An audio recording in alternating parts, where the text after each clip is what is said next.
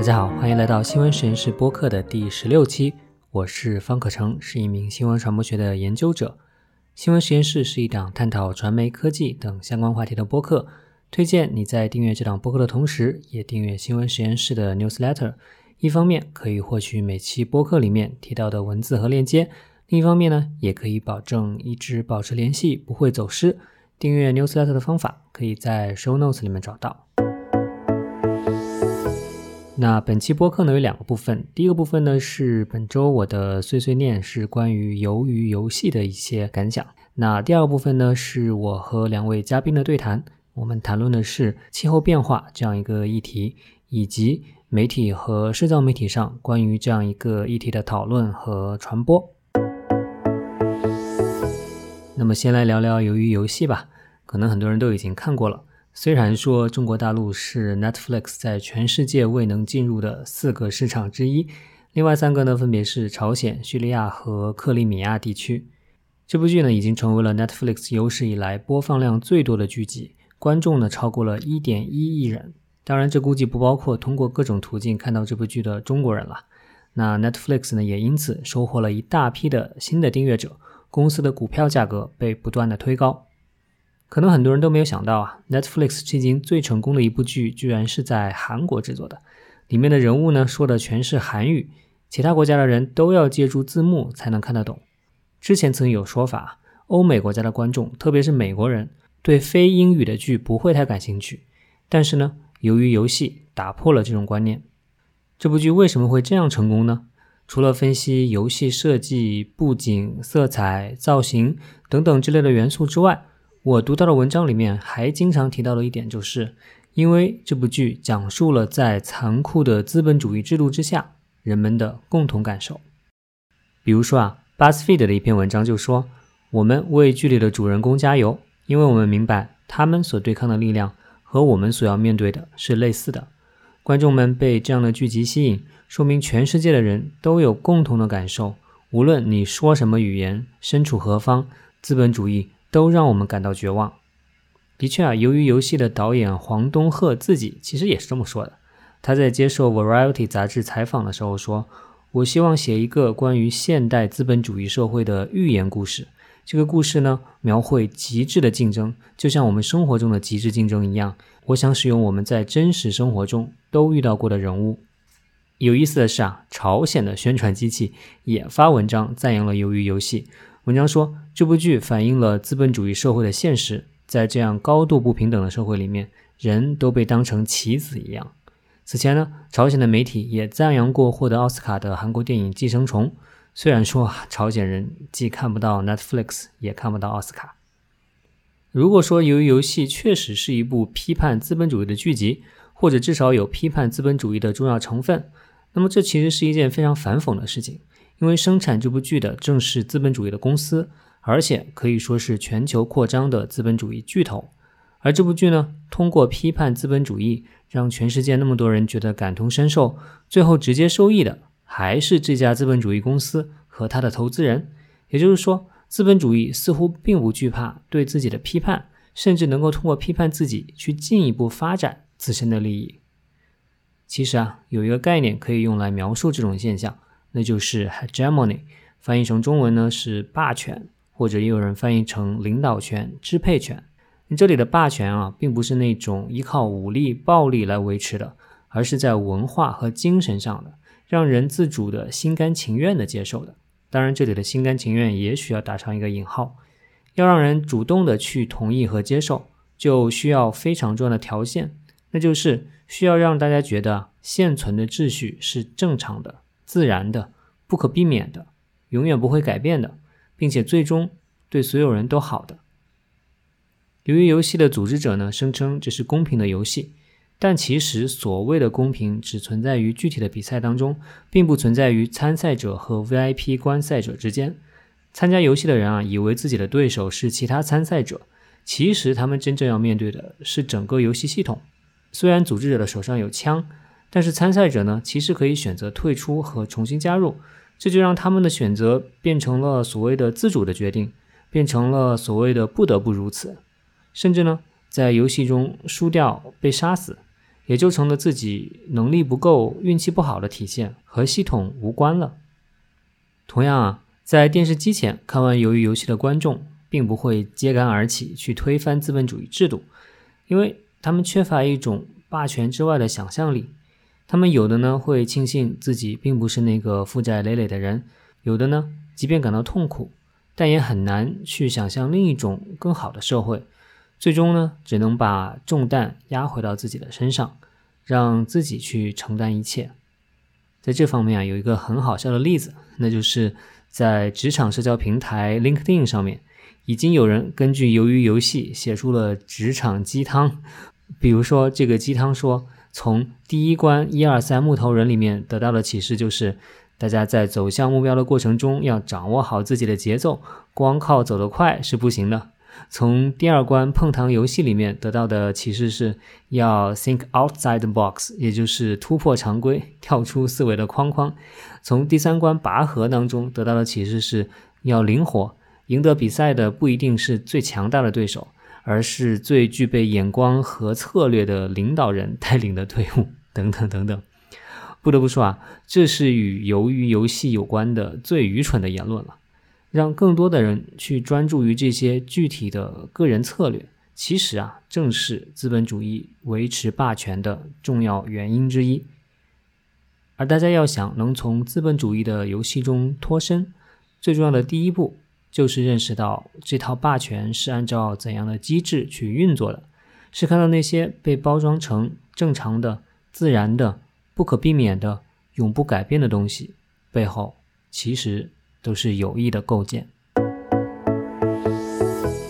好了，聊完鱿鱼游戏，我们来进入今天播客的主要内容，也就是关于气候变化的一场聊天。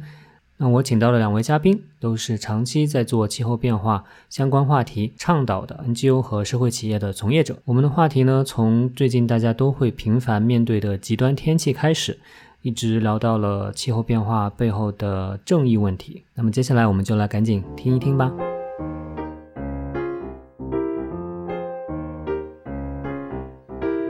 Hello，大家好啊，欢迎来到新闻实验室新一期的播客。那这期呢，我请来了两位嘉宾，和我一起来聊一聊关于气候变化的这个新闻报道的相关的话题。这两位嘉宾呢是君言和启文，要不要你们俩先分别自我介绍一下？要不刘君言，你开始。好，嗯，大家好，我叫刘君言，我现在是绿色和平的气候与能源的项目经理，同时我也是调研部门的经理。那我负责的主要的项目呢，是关于中国的城市的气候变化风险。啊，大家好，我叫崔启文，然后朋友们叫我大崔。然后我现在在 Bottle Dream，这是一个呃社会创新的内容机构，我在这个机构做内容。然后同时我也在呃 Bottle Dream 和知乎的一个联合的传播项目，叫社会创新实验室。啊，所以我人也在北京。嗯，其实我今天在录制的这边，我正在香港，然后呢，两位在北京。那香港其实现在正在经历一个台风啊，所以我在录制当中，可能大家可能会听到外面的一些风声啊、雨声啊什么之类的。我觉得也是一个挺好的一个背景音了，对于我们今天来讲的聊的这个话题来说。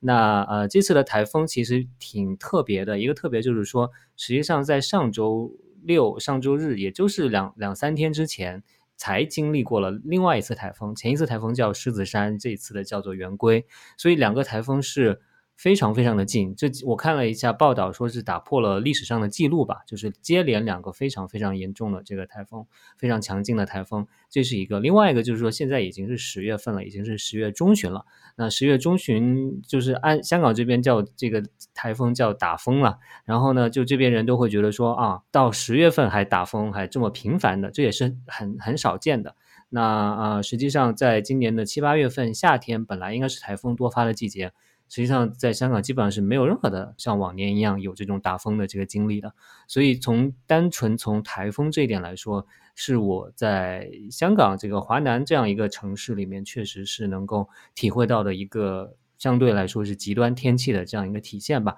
当然，与此同时啊，山西。前几天开始正在经历这样一个啊非常严重的暴雨，还有再加上一段时间之前河南的暴雨，也可以说是其实我们都会感觉到这种极端的天气是越来越多了。所以我其实想首先请问两位的一个问题，就是说我们今天啊，可能很多人都是从极端天气这样一个我们能够直接感受到的这样一个现象入手，感受到说，哎，这是不是可能和气候变化有关系？所以我想先听一下两位的这样一个意见，就是说这种极端天气和气候变化之间，它到底是不是真的是一个直接的一个关系在里面？这两者的这种联系和区别分别是什么？嗯，我觉得这个应该是军研的专业。好，可以先大概介绍一下为什么我们现在呃经常会把极端天气事件和这个气候变化去建立一个关系。因为如果我们讲天气的话，实际上它是一个非常短时间之内的一个现象；那我们讲气候的话，它又是一个非常长的时间尺度的。经常我们讲到猴的时候，它至少是几个月、几年甚至十年以上的这样的一个尺度。那呃，为什么这两个之间会有关系？但其实最显著的。就是因为我们的气候的变化，它导致了我们海温的上升，导致了大气环流的变化，从而使得这个短时间之内的气候的模式、气象的模式也是发生了变化。比如说，我们可以去看，呃，最近发布的 IPCC 的报告里面就很明确的提到，就是在极气候变化的这个影响之下，像暴雨洪涝、像高温热浪。然后干旱这样的事件，它在过去的五十年、六十年的尺度上，它正在变得越来越频繁。IPCC 就是呃联合国呃政府间的气候变化的一个研究机构，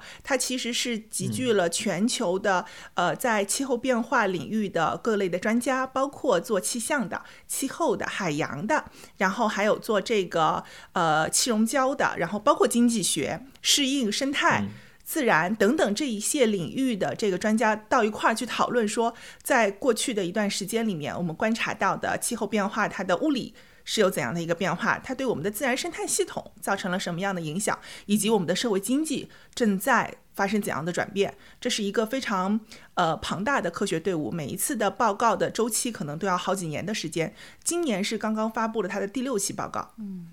我们今年的话，其实也是做了，我们和中国的国家气候中心，呃，一块也是做了一个报告，去分析了说中国的京津冀，然后长三角，还有这个广州、广东省这三个主要的城市群，我们现在过去的这个六十年里面，我们看到的天气的变化是怎样的？我们注意到一个非常明显的趋势，就是说暴雨以及这个高温热浪这两类事件，它的频次以及它的强度。都是显著上升的。那也就是说，即便呃，我们很难去做一个一次时间的归因。就比如说，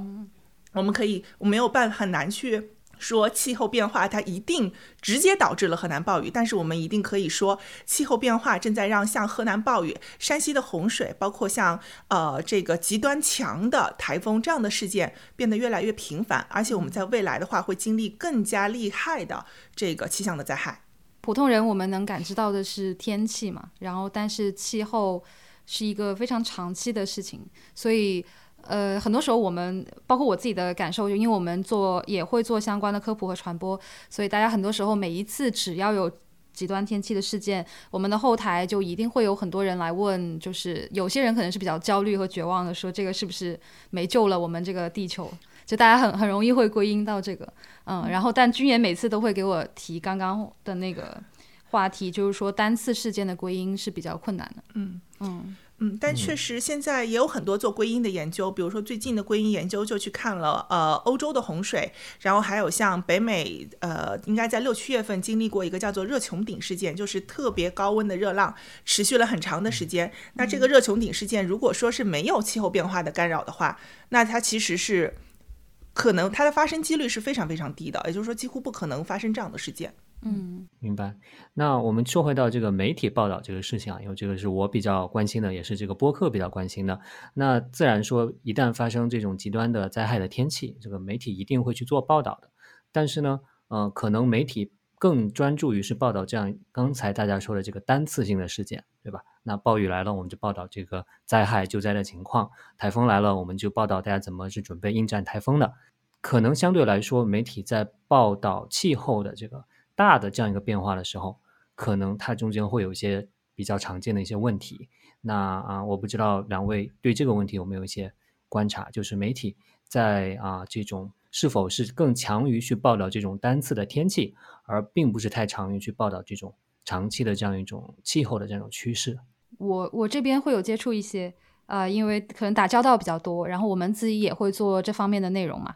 呃，我自己的观察就是。可能大家会对单次事件的强度、它的事实，然后它的影响范围，呃，会更会更关注一些。然后呃，像包括呃前一阵子这个河南这边的这个洪涝灾害啊，这个暴雨的事件，那其实媒体基本上呃。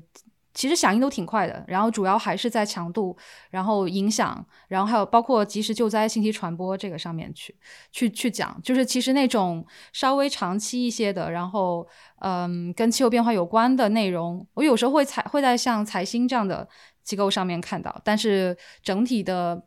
内容的氛围或者说内容的风格吧，就会比较像嗯 to G，就是对政府，而不是那么 to C。嗯，你可以。具体先说一下这个什么是 to G 的报道，什么是 to C 的报道嘛？举一些例子。to G，嗯，to G 就是其实，嗯。我觉得整体上，其实刚刚君言说的那些话啊，好比 IPCC 它意味着什么，然后它的报告意味着什么，那可能呃媒体一般也会引述类似的报告，然后也会有一个比较吸引人的标题，说好比升温啦，或者说某些地方洪涝灾害了，或出现极端天气了，呃，但接下来可能引述了一个报告之后就结束了，讲完这个之后就讲某些地方的领导或者说专家已经到现场指挥调度，就是。这给我感觉就比较 to G，但 to C 的话，就好比如果你来了一个灾害的预警，那么到底这个这个灾害预警意味着什么呢？就谁来解读它？然后如果 IPCC 出了这样一个报告，到底？对我们普通人意味着什么？我们需要担心吗？它里面用的措辞好像比较严肃，然后这些是比较少去解释的。那其实我自己比较关注这个问题，是因为我最近呢也我一直在关注一些国外的一些关于新闻媒体方面的一些学者的研究以及一些业内的讨论了。那我关注到今年其实哥伦比亚新闻评论这是一个很重要的美国的一个关于新闻行业的一个杂志，它专门推出了一个叫做 Covering Climate Now 这样一个专栏。嗯，那目的呢？其实就是想要加强媒体对气候变化议题的报道，指出媒体的一些常见的问题吧。其实这我看了这个专栏里面挺多文章，其实有的文章里面就直接说，那你说媒体对报道气候变化的时候最大的问题是什么？就是不报道，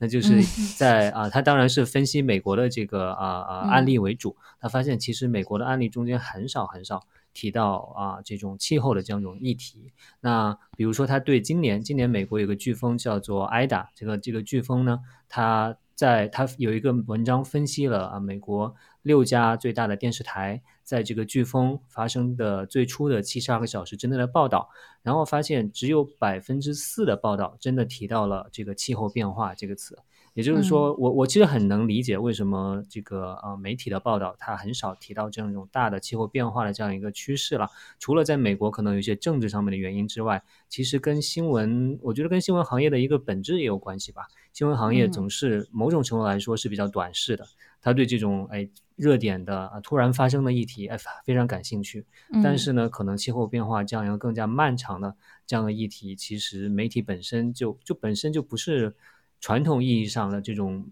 传统模式下的这种新闻生产的一个一个强项在里面了，所以我我觉得这个还是蛮有意思的一个观察。我想可能不仅在美国吧，可能在世界其他国家，只要是按照这种所谓的新闻价值、传统的新闻价值去判断，那确实可能气候变化在这中间的这个排序可能就不会特别高。对，但在中国其实它的排序还可以，就尤其是中国因为有政策，像“十二五”。就是二零一一到一五的那种“十二五”规划下来之后，其实是里面有谈到是说要推动能能能源的转型，然后要啊这个改善这样气候变化像这样的问题，就关注气候变化这样的问题之后，其实国内的媒体他们其实是至少是没有那么多嗯，就包括像气候变化阴谋论这些，其实国内也稍微会会比较平缓，然后大家主要但所以就会出现刚刚我说的那个比较 to G 的内容，就是说还是更多是在于政策解读啊，然后关于这个。政策，呃，就就各地出台了什么样的新政策啊？然后，嗯，就这方面的内容会更多，就关跟气候变化、甚甚至生物多样性这种长期内容都是如此。那所以对普通人大众来说，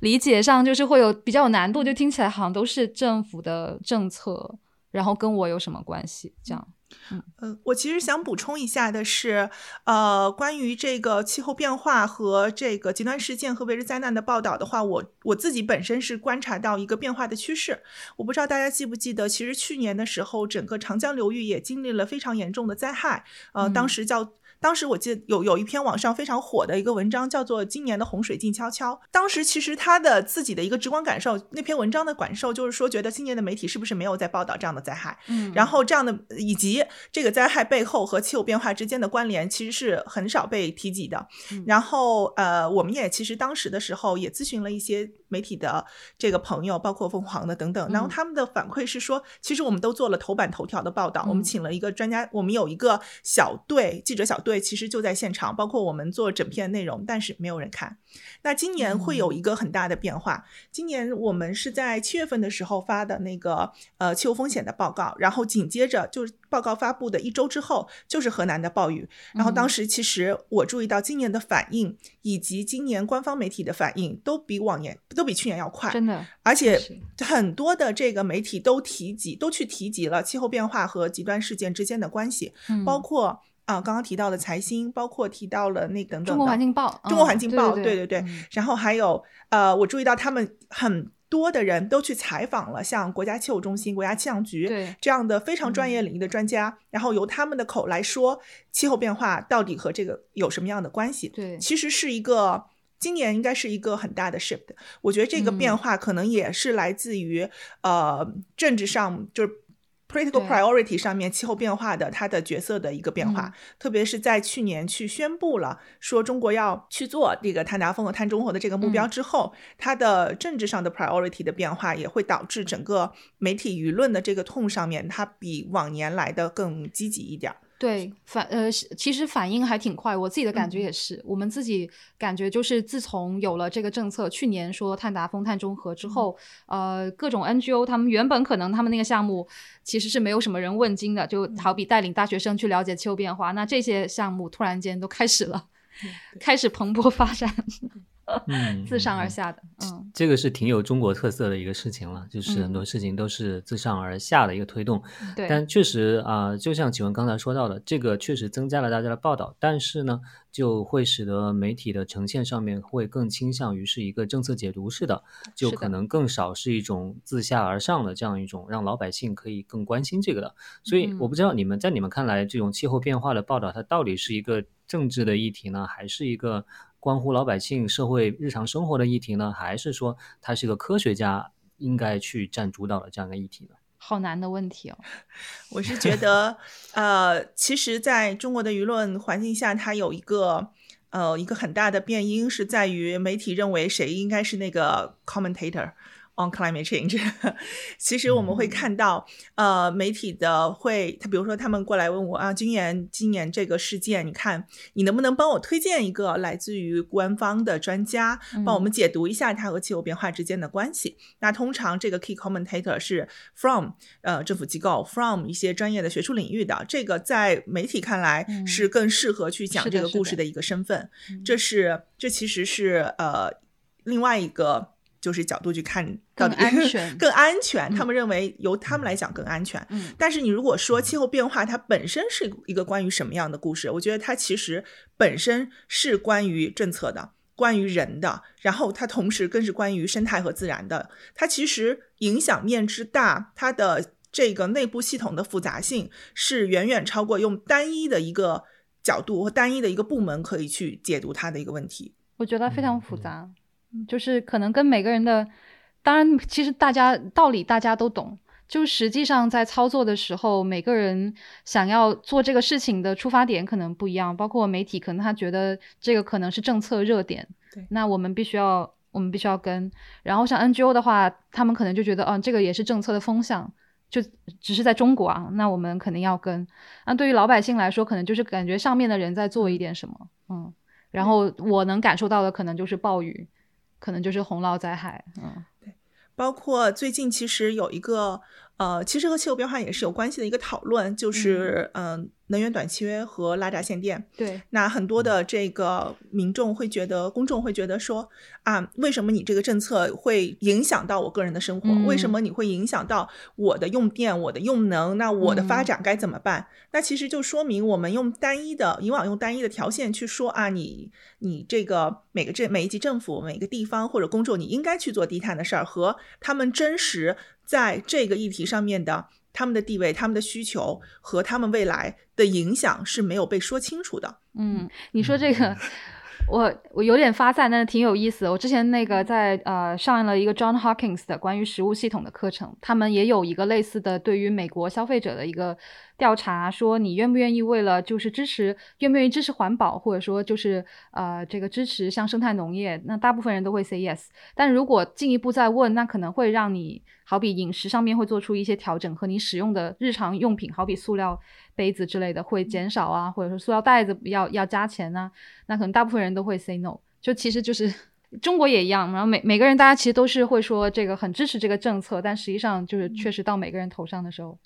就这个理解，这个其实可能就牵涉到一点，就是媒体它做气候变化报变化报道的时候，它到底想起到一个什么样的作用？就是传统意义上来说，就是按照最经典的理论来说，媒体让大家知道就行了，就是说传达信息就可以了。但确实，气候变化议题，因为气候变化这个事情是一个必须采取行动，否则人类就要面临非常非常大灾难的一个事情，所以或许。很多人会觉得气候变化的报道不同之处在于是说，它可能需要去直接的呼吁大家行动，它不仅仅是一个呈现客观呈现信息而已。所以我不知道你们你们怎么看这样一个问题，以及怎么样更好的去起到一个去改变人们的行为的这样一个作用呢？嗯，我我自己的一个观察，其实就像方老师您刚刚提到的，就是他媒体报道，我不仅仅是一个 information giver，那我更多的，我我我们在研究机构的话，会把它叫做这是一个 communication campaign，啊，我们是更希望用我们的这个呃媒体的工作去。触发更多的或者 mobilize 更多的公众去参与这个行动，但是其实我们对于这个呃到底怎样是界定公众的行动，其实是理解是非常狭隘的，或者说是我们一直没有形成一个到底什么是气候行动的这样一个定义。我们我们的气候行动是说不吃肉吗？我们的气候行动是说今天我应该坐公交车，还是还是我我我我不应该开汽车，还是应该怎么样？其实它如果把它界定在这样一个非常狭隘的地方上的话，会让我们的关于行动的 campaign，关于行公众的这个行动的 mobilization 会被极大的削弱。也就是很多那个，我和大崔其实我们私底下也会聊，就是说大家觉得很无力，我不知道我该该干什么。我看了那么多灾害的报道、气候变化的研究之后，第一个反应就是我们下面有很多评论，供大家问，就是说。那你说说我应该干什么？我我我们我我们收到这样的信息之后，其实也是也是很困扰，或者说是我们自己在反思。我们做了这么久的气候变化的行动的动员，我们动员了什么？我觉得我们需要对行动有一个更新的界定，从而才能够说我们的。公众的这个 communication campaign 它有一个好的落脚点，那这个行动它更多的是关于给予人力量的，它更多的是能够引起更大层面的 social discourse 的改变的，而不仅仅是一个单一的个人行动的界定。我觉得这个是，呃，我反正是我自己日常工作中间一直在思考和一直在尝试去有一些突破的一个方向。那你们有总结出来吗？我们其实把它整总结成现在啊，就是现在对于我们去做这个 communication campaign 或者做公众的 engagement 的中间，呃，我们把它总结成为叫做我希望就是这个行动是一个折腾，或者说这个行动是去抵抗那个无力感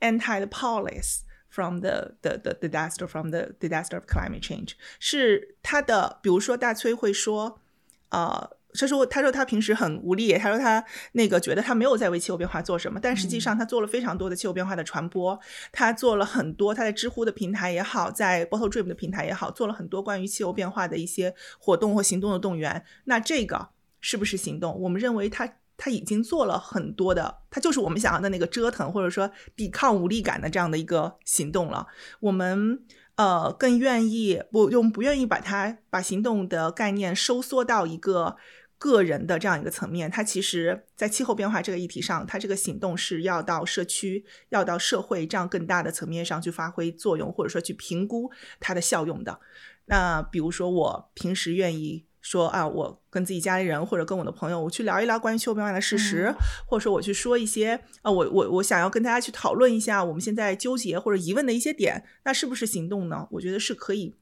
把这些的东西都放到现在的这个行动的框架下来的。我们没有想清楚到底怎样去 定义这个东西，但是我我我只能总结为是就抵抗无力感的一种一种工作。嗯，我觉得。我觉得你刚刚说的那个，我们现在做的事情，就 Bottle Dream，包括我在知乎也好，在做的事情，就有点像是你说的那个 比较限制的个人化的活动。因为其实我们从今年开始都有做比较多跟气候变化有关的呃公众的动员和跟用户一起交互的活动。随便举几个例子啊，我们在六月到七月之间，就那个端包括端午假期做了一个二十一天的气候友好型的呃。打卡挑战，那我们召集了三百多个人，然后他们，我们从衣食住行四个方面，大家很日常、很个人的方面，找了几个不同的 NGO 和组织，给了一些非常原则性的 guideline，不是很具体的，就是你可以根据自己的情况去定制。好比像出行方面，例如说可能飞机它的。呃，碳排放会比较高。那么你如果同样的差不多的距离或什么价格，也可以考虑高铁之类的。就是像出行有这个建议，然后像吃的话，就好呃，好比有少点一点，就是外卖，或者说也可以尝试偶尔自己做饭，呃，碳排放会更低。或者说可以增加在日常饮食当中植物的比例，这样碳排放也会更低。就有一些非常原则性的干扰，让大家 DIY。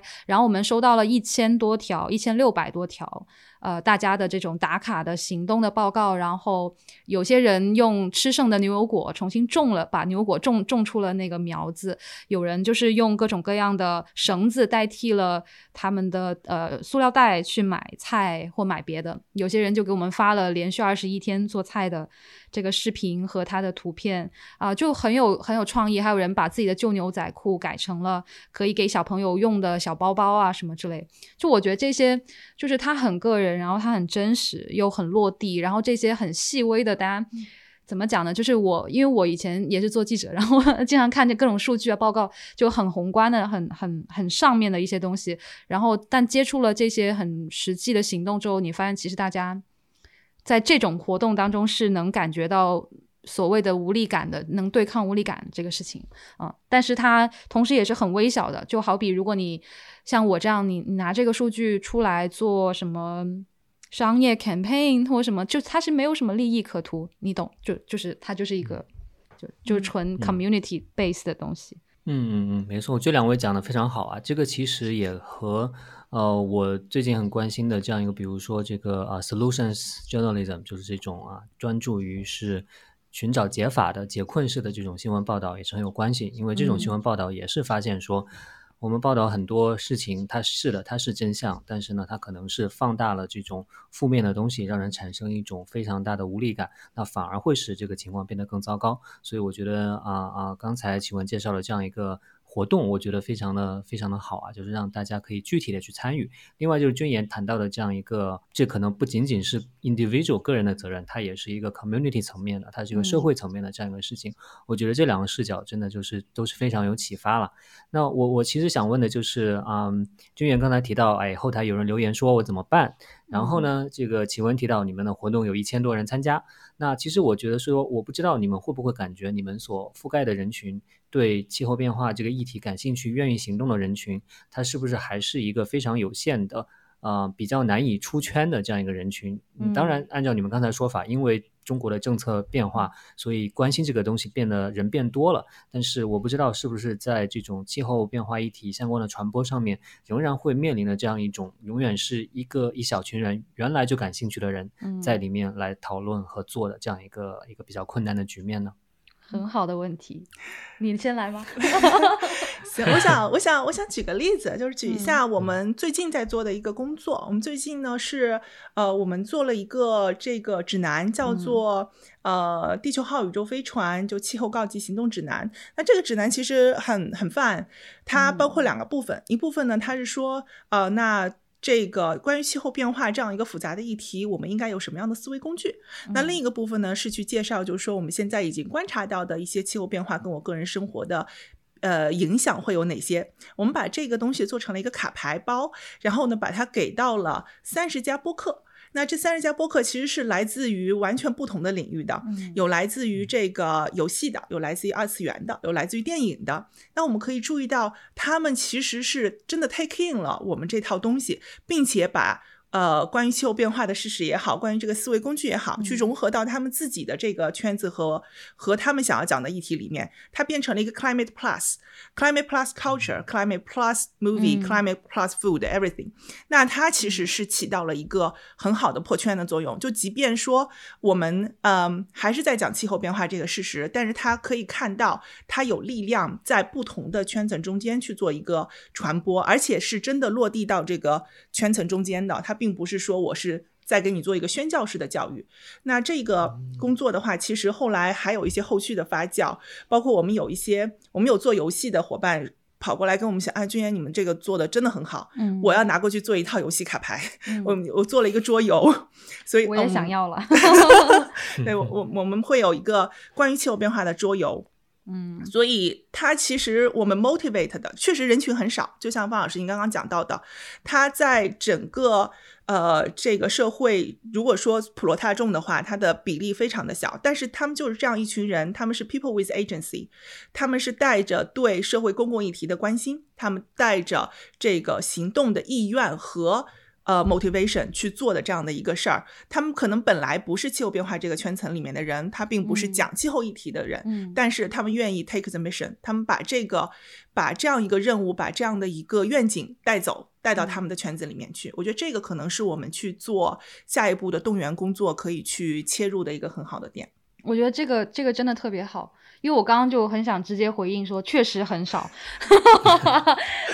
直接的回答，那确实很少。然后大部分的同学可能他们可能有海外的，或者说跟环境、环保、生态学相关的专业背景啊，还有一些同学呢，他们是可能有 NGO 公益相关的背景，所以他们会比较容易接触到呃社会议题。那么气候变化、生物多样性之类，就是其中一个最重要的社会议题。目前来说，嗯。所以，其实我们接触到的人，很多同学他们本身是已经就在接触我们的内容之前，已经对气候变化或对环保或对可持续发展有一定的了解和认识。这个确实是目前呃我了解到或我接触到的，就是一个事实吧。呃，不过有一个有意思的事情，就是我的感觉在疫情之后，就虽然这个这个时时间跨度有点长，在去年的疫情之后，嗯。我觉得整体对于这个话题关心和关注的人，他比较多，就开始慢慢变多，而且那个多不是那种多百分之十，是 double 那种类型。然后很多人他并不是真的很了解目前发生的事情，或者说气候变化，但是他很乐意去了解，就是有了这个意愿。就以前可能对这个话题并不感冒，啊，就是以前你可能 就是根本根本说不动，现在是他们可能会主动找你，就是那种比较浅层的开始有。关心意向的人啊，成倍的增加，然后原本的同学就依然很活跃，这个是我看到的情况。嗯嗯嗯，君言提到这个 project 确实是非常的鼓舞人心的了。那我觉得确实也，它可能需要一个过程，就是逐渐的扩散开去吧。是，当然不可能说一下子就变成全民热议的话题，但是它至少可以一步步的。扩散开来。另外，我觉得气候变化一个议题，我们刚才说它很复杂，牵涉到方方面面。其实这也是它传播上面的一个优势了，因为它确实可能可以跟很多方面、跟社会很多层面，你比如说，就算是呃呃文化娱乐，那可能很多电影、电视里面现在都相有相关的话题了。对，所以其实可以牵涉到很多方面，这可能会是一个突破点吧。那呃，我不知道你们刚才说到现在哎，关心的人比较多了，比之前多了。我不知道这中间会不会出现一个呃代际的一个差异问题，就是说还是年轻人关心的为主，那相对来说中老年人是不是关心的这个情况就会少一点？那这个因为我也想到说，有人说这个气候变化它实际上是一个代所谓的代际正义的这个问题了，也就是说，因为说实话，就现在的中老年这一辈他们。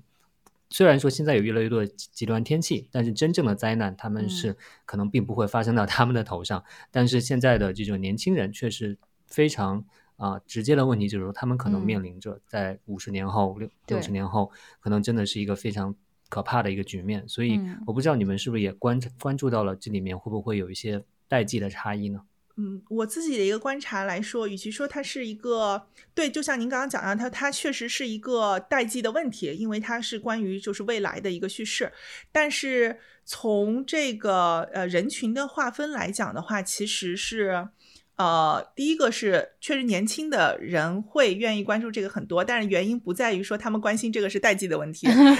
可能是他们对新的事物或新的议题的接受能力更高。但是像一些，比如说我已经进入到四五十岁，就相对来说比较成熟的社会阶段或者年龄阶段的人来讲的话，他的他的那个。呃，滞后性或者他愿意去做出一些改变的这个动力会相对小一点。我这边基本上哦，就是都是年轻人比较多。我能观察到的，二十五岁左右就可能比大学生稍微呃，大学生以及大学生稍微年长一点，就刚出来工作几年的年轻人，他们对这个议题是更感兴趣。其实那个那观察跟军言差不多，就是他们不是因为这个事情就是很很年轻或什么，他们 就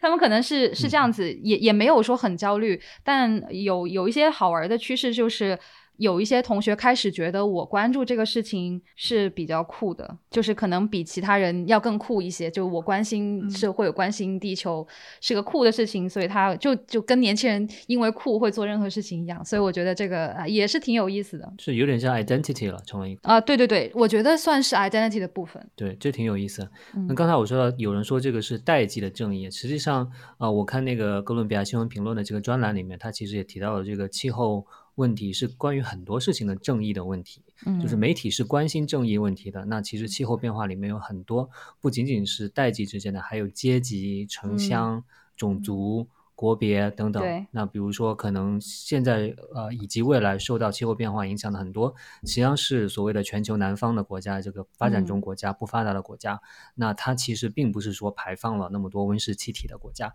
但是它却要去承担承承受一个非常严重的一个后果。然后确实那个城乡里面阶级里面，可能富人啊他的生活排放了很多东西，但是呢他可能有。更好的条件去抵御这种极端天气的这种伤害，但是呢，相反是农村里面，包括我们在河南暴雨、山西暴雨也看到了这样的情况，他们是受灾是最严重的，所以啊。我不知道你们自己在做传播的时候，是不是也会从这样一个一个一个正义的这样一个角度去去发掘一些议题呢？嗯，其实我们去说气候变化的风险，它风险这个概念本身是由几个因素构成的。那第一个因素就是这个外界的变化，就是我们极端天气也好啊，然后呃高温热浪等等，这个是灾害的部分。那另一个部分其实是叫做 vulnerability，就是脆弱性。谁是那个脆弱的人？谁是脆弱的群体？谁受到的影响会更大？然后谁暴露在这样的风险之中？那在我们的这个研究中间，我们会注意到，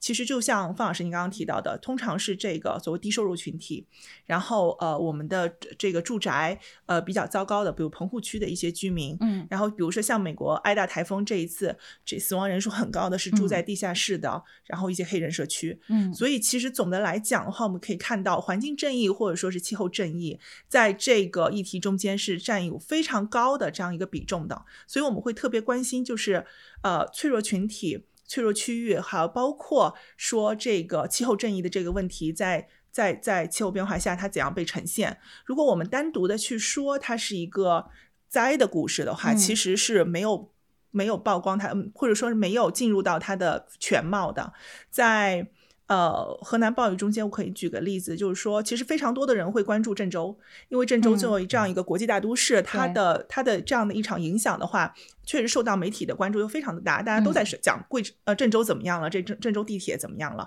但实际上，在郑州发生这样的这个地铁灾害之前一天的时间，它周围的小城市，包括巩义、新乡。他们其实受到的灾害更严重，而且他们已经发生了这个崩塌，但是媒体的关注就相对少一点。对。然后在郑州灾害的后期，就是河南暴雨灾害的后期，像卫辉，然后像那个新乡这样的区域，它有非常，它大概延续了接近一周时间的洪水不退，但是好像后来。这个这个媒体的报道也相对少一点。其实周围的小城市，我们可以说就是，比如说像北京、上海、广州这样的城市，由于它本身的基础设施是比较好的，然后收生活呃收入水平也相对高一点，然后财政的支付能力也相对强一点，所以其实他们在灾害面前，我们可以说他们相对的韧性好一点。但是在周围的，特别是呃二三线城市。然后，特别是一些区域的话，它有非常多的这个人口，我已经流动到大城市去了。我的老龄人口的比重很高的话，他们该怎么办？他们自救能力是非常差的。嗯，山西这一次其实就就还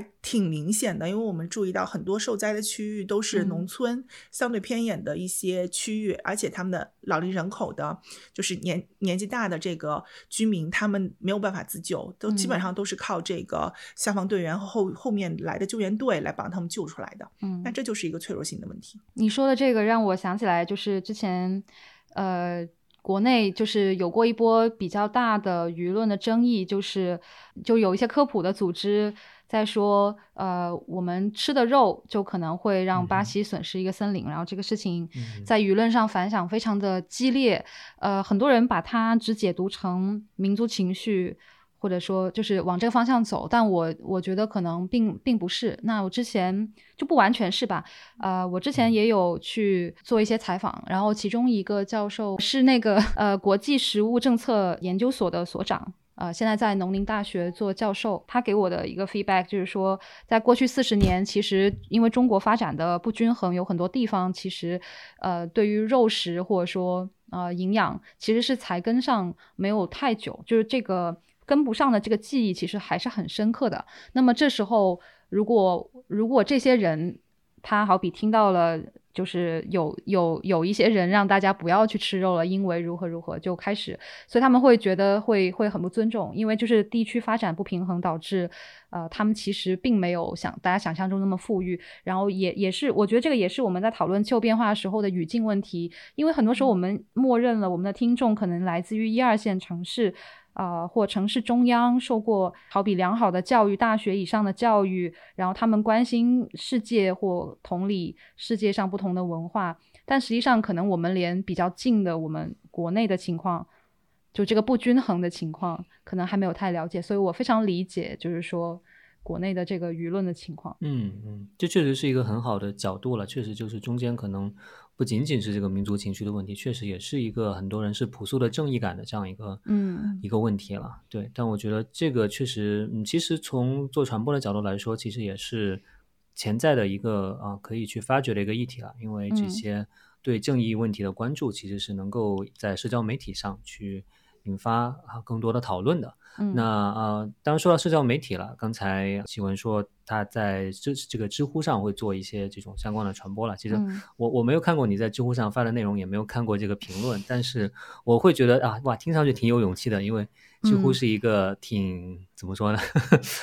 用用国外的左右来分的话，是一个挺挺右的这样一个一个一个平台了。那可能相对来说，气候变化、气候正义议题是一个偏左的议题，所以我我不知道你在。这个呃，社交媒体上做传播的时候，会受到很多的这种恶意吗？嗯，其实我能理解，当一个就是网络平台，它只要体量足够大之后，你可能覆盖的就是，你可以理解为他们基本上就基本等于中国大众的他们的就是理解和嗯倾向。然后那所以其实我们会看到，在互联网平台，就不论是知乎也好，或者说呃微博，那么上面其实还是会有很多对于。包括气候变化本身的质疑，或者说对于气候变化是否只是一个政治话题，呃的讨论。然后，那我觉得一些比较有意思的点哦，就是我会看到像知乎上，其实知乎比较强势的呃领域是科学领域。然后，其实有蛮多做科学科普的人会在知乎上非常用力的，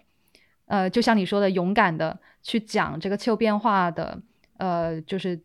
好比实际上的 data 或实际上的情况如何，然后这些这些内容也是排在这些质疑问题的最高，我我我看到是呃最高的位置，基本上，所以我觉得还挺有意思。一方面，其实从民间的角度，大家还是会有质疑，然后但另外一方面就是，嗯，已经有人在非常用力的，就是。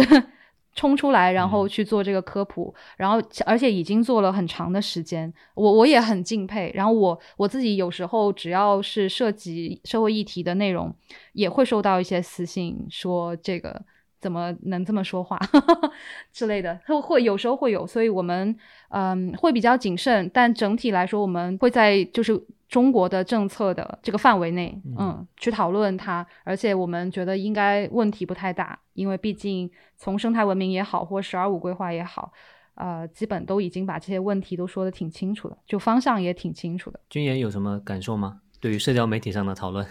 社交媒体上的讨论，其实我感受最强的是，你知道我们做过一个知乎上面关于 Greta 讨论的关键词分析。天呐，那个肯定会爆的，那肯定绝对。对，还是挺刺激的，真的很刺激。Greta 是你说什么？做了一个分析研究是吗？对我们其实是 Greta 的整个事件之后，因为我们作为国际呃国际研究机构，我们会非常关注这样一个呃国际上面的一个非常热的事件，它在公中国的这个舆论场上面是怎样被讨论的。嗯，所以我们呃。拜托我们这个数据分析的部门同事去做了一个关键词的抓取，去看一下，呃，知乎这个特定的平台上面大家到底是怎样聊 Greta 的，就会发现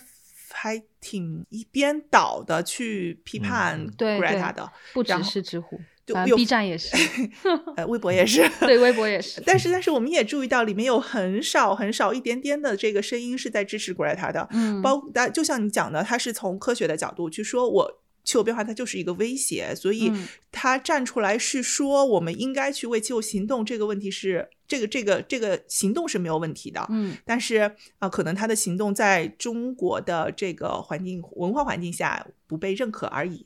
就还呃会会有那么一两点，还让我觉得还挺有意思的。对对对，而且他们是真的很勇敢，而且没有匿名哦，就是实名的，就是在那儿亮着，然后你现在还能搜得到。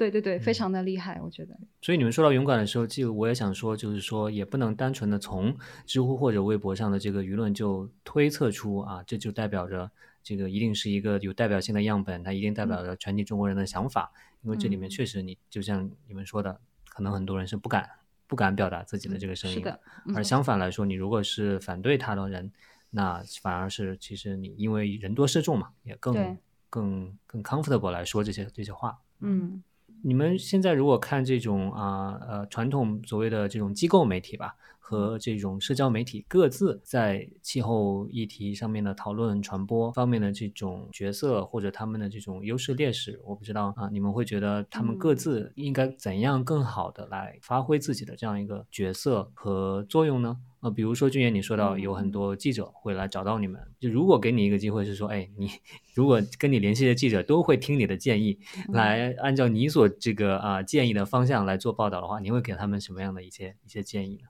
哦，这个呃，第一个就是大部分来呃跟我沟通的这个记者的话，呃，其实很少会把我视作是仅仅是一个研究机构的这个人，他会更多的是看重说啊，君言，我觉得你的专业背景很好，我就认可你也是这个呃，在气候变化整个专业上面是具有。呃，一定的专业性的，那我希望从你这得到的是专业的意见，所以这这一点其实是真的很明显，就是说，呃，机构媒体他们非常的希望是找到一个中立和科学的声音来做这个事儿。那我去给他们去做一些意见和建议的时候，也是会尽可能的是科学的、中立的，但同时的话，他又能够呃很好的把这个议题去阐述清楚的。这样的一个专家啊，那与另一方面的话呢，其实我会注意到的是，其实社交媒体的话，他们其实更开放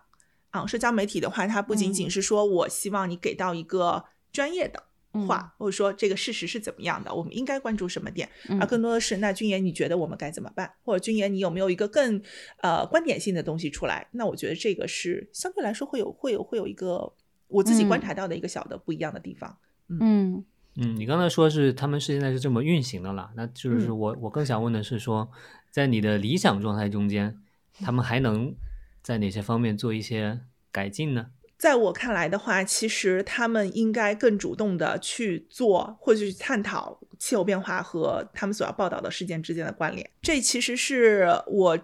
注意到的一个不一样的地方，因为我也和很多的外国媒体去沟通，那基本上所有的外媒的记者带着问题来问我的时候，都是君言，你能不能帮我们分析一下这个事情，它和气候变化之间的关系？我即便我给到他们的 comments，给到他们的意见是啊，你看我已经说了很多遍了，我们还要从这个角度讲吗？他说对，君言，你一定要再去讲一遍，嗯，我们一定要再去讲一遍。气候变化和这个事情有关系，然后，然后这个国内的记者相对很中立啊，你能不能 comment 一下呀？他他不会非常主动的去考虑这个和这个特定的他们想要采访的议题和气候变化之间到底有什么样的关系？你说的议题是各种各样的议题吗？自然灾害类的议题，包括我们讲到的沙尘暴，包括我们刚刚讲到的洪水，然后包括这个高温，然后甚至有的时候，呃，还有一些这个。呃，比如说外卖员，之前有一些讨论，嗯就外卖员的这个生活处嗯。境等等等等，他们不会主动的去说这个事情和气候变化是有关的，嗯，嗯。他们会更偏嗯。向于说，你就讲一些科学事实就可以了，嗯就。就比如说外卖员这个和嗯。气候变化的关系是什么呢？嗯，其 实其实我们可以把外卖员理解为他是这个整个在气候风险之下暴露非常高的一个人群，因为他们常年必须要在这个高温热浪或者暴雨洪涝的情况之下去送嗯餐。对他们嗯。来讲的话，他们相比在呃高楼大厦里面的这嗯。个白领的员工，他们受到的影响会更大，而且嗯。往往就是在这样的下大雨的时候、台风的时候、高温的时候，大家点外卖的这个频率也会更高。对对。他们来讲的话，其实中暑的风险，然后这个洪涝的时候，他们的嗯这个在路上受到呃洪涝影响的这个风嗯险也是更高的。嗯。我记得君言他们之前还做了一个跟外卖平台一起合作的一个，就是外卖小哥、呃送餐，然后遭遇这些极端天气的，就是这个一个小的片片段，然后也是讲这个，就等于外卖小哥淋了什么，然后顾客也淋了什么雨之类的，还挺有意思。对我，我们就是希望大家看到这样的一个视频之后，更能有一个共情感。就是说，其实外卖小哥和我们一样，我们都是这个大城市里面拼搏的一个人群。嗯，我们希望大家更有共情，或者更理智的去看待，呃，这个不一样的这个工作，他们可嗯以受到气候变化的影响。那同时的话，也是希望他们可以认识到，我躲在高楼大厦里面，我躲在空调间里面，其实是无效的，因为你无论在何时何地，都有嗯可能遭遇到跟他们一样的情况。嗯，我想补充一个有意思的点，就是我觉得，如果是媒体想要，就是如果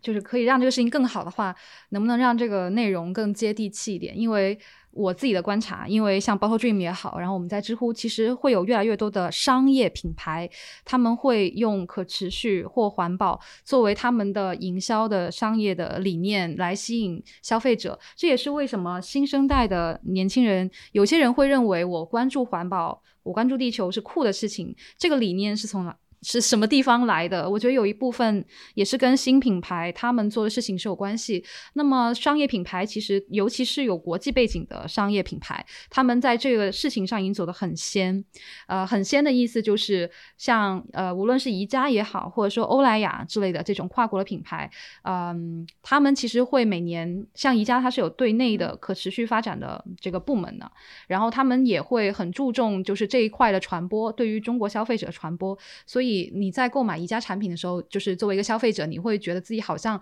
somehow 尽到了一点点对环境的责任啊。包括像星巴克之类的品牌也会这么做。然后还有很多的品牌没有这么大的，可能是一些连锁的，像 shopping mall 或什么，他们也会有很多可持续相关的市集、手作市集。相关的内容，那很多年轻人也很感兴趣，也会去做。那么这时候，如果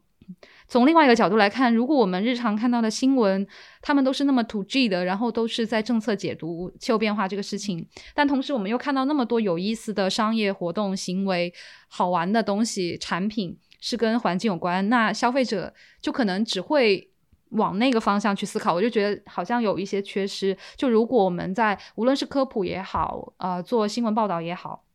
我觉得如果能有更加嗯接接就是大众的地气的内容，可能会更合适。不然现在商业真的很超前。嗯嗯，或者我接着启嗯文的讲，我觉得就是说，我希望在做气候变化报道的时候，把人重新放到这个议题的中央来，嗯，把把它对人的影响，把人的适应和我们个人可以采取的这个行动的等等，把这些东西放到我的报道的中心，而不仅仅是去 quote 领导人的讲话，而不仅仅是去报嗯道一个政治事件，或者说是一个这个呃企业的一个东西。对，或者是一个嗯报告，然后你就嗯把名字和和这个这个耸人听闻的数据拿出来，然后就结束了。对，因为数数据对公众来说，它的它是不知道的。我不知嗯道广东升温两摄氏度，这对我到底是什么？我可能对对对，一天我我今天三十五度，明天三十三度，这还降了嗯两度呢。嗯我对这个是没有感知的，所以要把人放在。你从人的角度去思考这个问题，从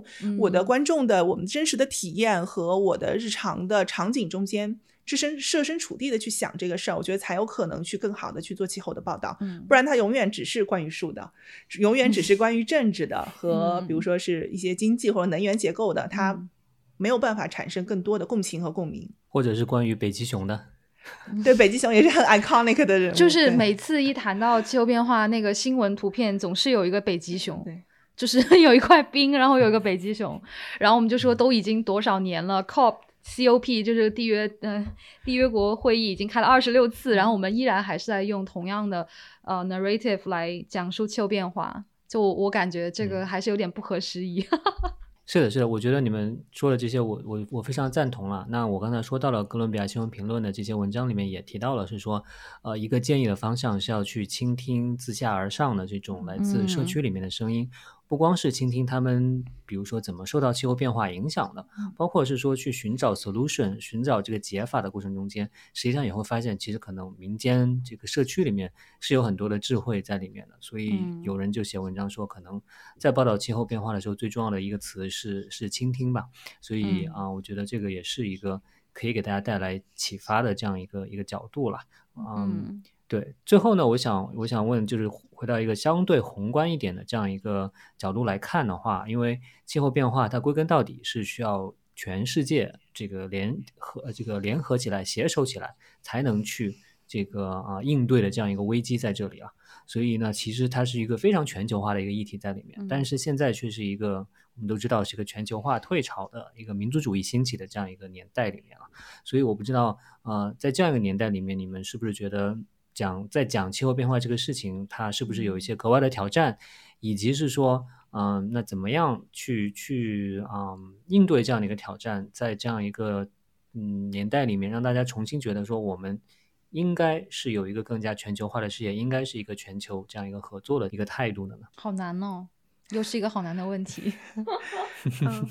我我其实可以去讲，就是说，我觉得其实挑战也有一些机会，因为它机会的点是在于，嗯，因为气候变化它可以说是一个全球性的问题，但是它的影响是非常 localized 的，它的影响在每个区域其实都是不一样。我是我是我在河南，我在山西，我在上海，我感受到的这个气候变化的变化的的影响是完全不一样。它是一个 localized 的故事，我们其实是可以看到，就是说。你你像在之前的时候，我们经常去讲气候变化，是把它放到一个全球的视野下面去讲的。我们说这是一个国际谈判，我们说这是一个影响全世界人类的故事，但是公众会无感。那我现在的话，其实我们更多的把它放到一个 local 的这个这个情境下面去讲的话，其实是更容易去建立气候变化本土和本土社群之间的这个关系。但是同样，就像您说的，它是一个人类命运共同体的话题，它要找在在这个讲本土故事的时候。我们还是要试图去找到一些全球人类共情的一个点。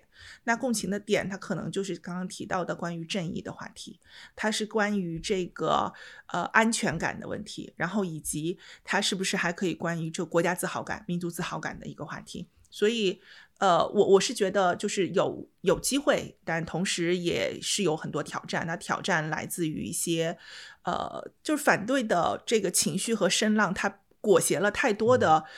包括您说的民族主义也好，包括呃其他这些这些情绪在里面也好，我们很难去打那个情绪。对，我觉得这个这个浪潮有一点 民族主义的这个浪潮有点强大，所以我们在聊很多的。目前这这也是就是 call back 一下，就是为什么很多媒体，包括我们自己也是在聊跟气候变化有关的这种议题的时候，我们都会倾向于有没有更 local 的本土的专家、人、从业者、NGO 可以出来。聊一下，或者说出来合作，嗯，就是因为会想第一部分是想要规避呃一些不必要的风险，呃，这个是我们现在目前的考虑，因为我们现在呃有我我刚刚有说，我们从今年开始做了蛮多气候变化相关的传传播，其中一个是像直播这样的形式，然后直播又是一个相对监管起来稍微更 tricky 一点的，然后我们这次又有一些国外的嘉宾，所以我们都会非常谨慎，希望能再请到一些。有中国嘉宾的，呃，这么一个场合，所以就会感觉会安全一些。这个是我们目前的策略，嗯，但我觉得，嗯，你说机会，我觉得一个挺有意思的点就是，呃，因为我们合作直播的嘉宾，然后也有外国人，然后我们也会跟对方解释我们目前所处的舆论的环境的情况，嗯，对方会表示非常理解，同时他们其实也在反思他们自己的 narrative，就他跟我说的，就他对于。环境和中国的 narrative，就一个作为来自于西方世界的人，白人，来自己反思一下他们自己的 narrative，原来的 narrative 有哪一些是可能从嗯正义的角度是还做的不够的，所以我觉得这个可能是一个相互的一个事情吧。就是如果你让我说机会的话，我觉得那个机会可能不一定在中国这边本身，还有一些可能在中国之外的。我觉得这个还挺有意思。其实我有一个问题，反而想问一下方老师，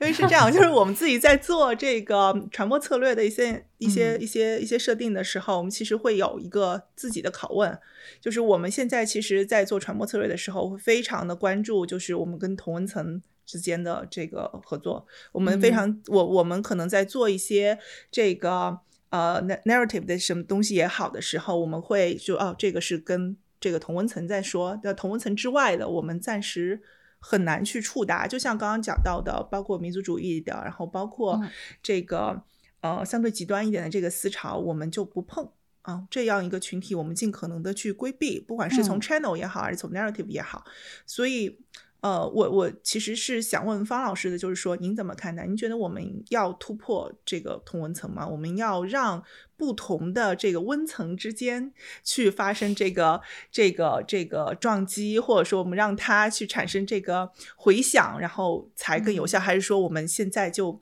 好好的待在自己的小圈圈里面就好？呃，这个当然也是一个很难的问题了，但是我想基本上就是说。当然，从现实角度来考虑的话，还是这个这个安全第一，对吧？但我我觉得其实一直都是这样子的。其实你说过去现在的这个中国的这个机构媒体，可能没有二十年前那么那么强大，那个黄金年代了。但即便是在机构媒体的黄金年代里面，他们也是。在保证安全的情况下去寻找机会，去去去做一些事情，做一些突破的。对，实际上这个大的这样一个局面是没有根本性的改变的。所以我想，可能对于你们来说也是一样的吧。就是在这个基础前提之下，还是要尽量的去说找一些找一些这样的，看有没有这样的一些新的想法、创意这样的一个连接的这样一个机会了。嗯，对。所以我觉得你们现在做的一些项目已经挺好的。然后。特别是你刚才最后说到的是说要把这个人放到这个啊议题的这个讨论的中心点上啊，我觉得这是一个其实会有一个很大的延展性，同时也能够去打动啊很多这种原来对这个事情不不关心的这样一些人的这样一些话题吧。所以，对我觉得当然就只能是 走一步看一步，对吧？现在很多现在我们都没有办法去。预知之后会怎么样？我就像我们也没有办法去预知，真的二十年后、五十年后地球的状况究竟是什么样。当然，很大程度上它也是，确实是取决于我们我们现在能做了一些什么，我们现在去去有没有去尽力去做一些事情吧。所以，对，所以其实总的来看，就是说我我跟你们聊完之后，我的感受是说，觉得还是还是会比聊之前多了一点点的这种啊。信心或者是希望在里面，因为我觉得确实是啊，嗯，其实只要就是就前面说到一点吧，就是说这种啊啊，只要是能够去战胜这种无力感，那我觉得其实就是有这种希望在的了。最后你们有没有什么最后想跟大家说的 这个 message 想要告诉大家？也许可以聊一下刚刚接地气的那个问题，就我们的 slogan 叫“让有意义的事情有意思”，也就是说，嗯，很多人其实在这个聊这些重要的长期的议题的时候，很容易会有无力感，因为它跟我们自身的这个个体的力量差距实在是太大了。然后，所以我们不同的机构有不同的做法，然后我们目前尝试的做法是让更多人对这个事情感到好奇。就是给大家足够的，其实我觉得俊言老师做的事情也是一样的，给大家足够的信息，给大家一些琢磨这个事情的空间，让这个事情就不是那种用包装的手法让这个事情变得可爱或什么入流，呃，符合是符合目前年轻人的话题，不完全是这样，而是给大家一个。让就是琢磨的空间，让大家有有一些人可以觉得这个事情有意思，可以琢磨一下，可以想一下。我觉得这个其实就达到我们现阶段的目目目标吧。然后我觉得很多人也会觉得，像我们做的事情，可能是要某某一个特定职业或某个特定领域的人才能做。但事实上，我们在日常生活中确实是有很多小的细微的事情也可以做。然后，而且不不不仅能帮你抵抗无力感，还可以就是怎么讲呢？会让自己的生活和一个更大的一个事情连接起来的时候，也会有心理上的一种中国人应该把这个叫什么“天人合一”吗？不对，就是一种 稍微舒适一点的感觉吧。我觉得，嗯，没有那么空虚。我可能有软广啊啊，我的软广就是因为我们非常的希望气候气候变化这个议题可以破圈，所以我们其实一直在非常积极的去主动的去找那些呃愿意跟绿色和平、愿意聊气候这个议题的。不同来自不同领域的朋友们，所以你们愿意的话，请来找我们聊。我们希望让这个议题不仅是呃一家之言，那我们希望可以和更多的这个领域的同仁们有更多的思想上的碰撞。嗯嗯，我那我搭车也求一下，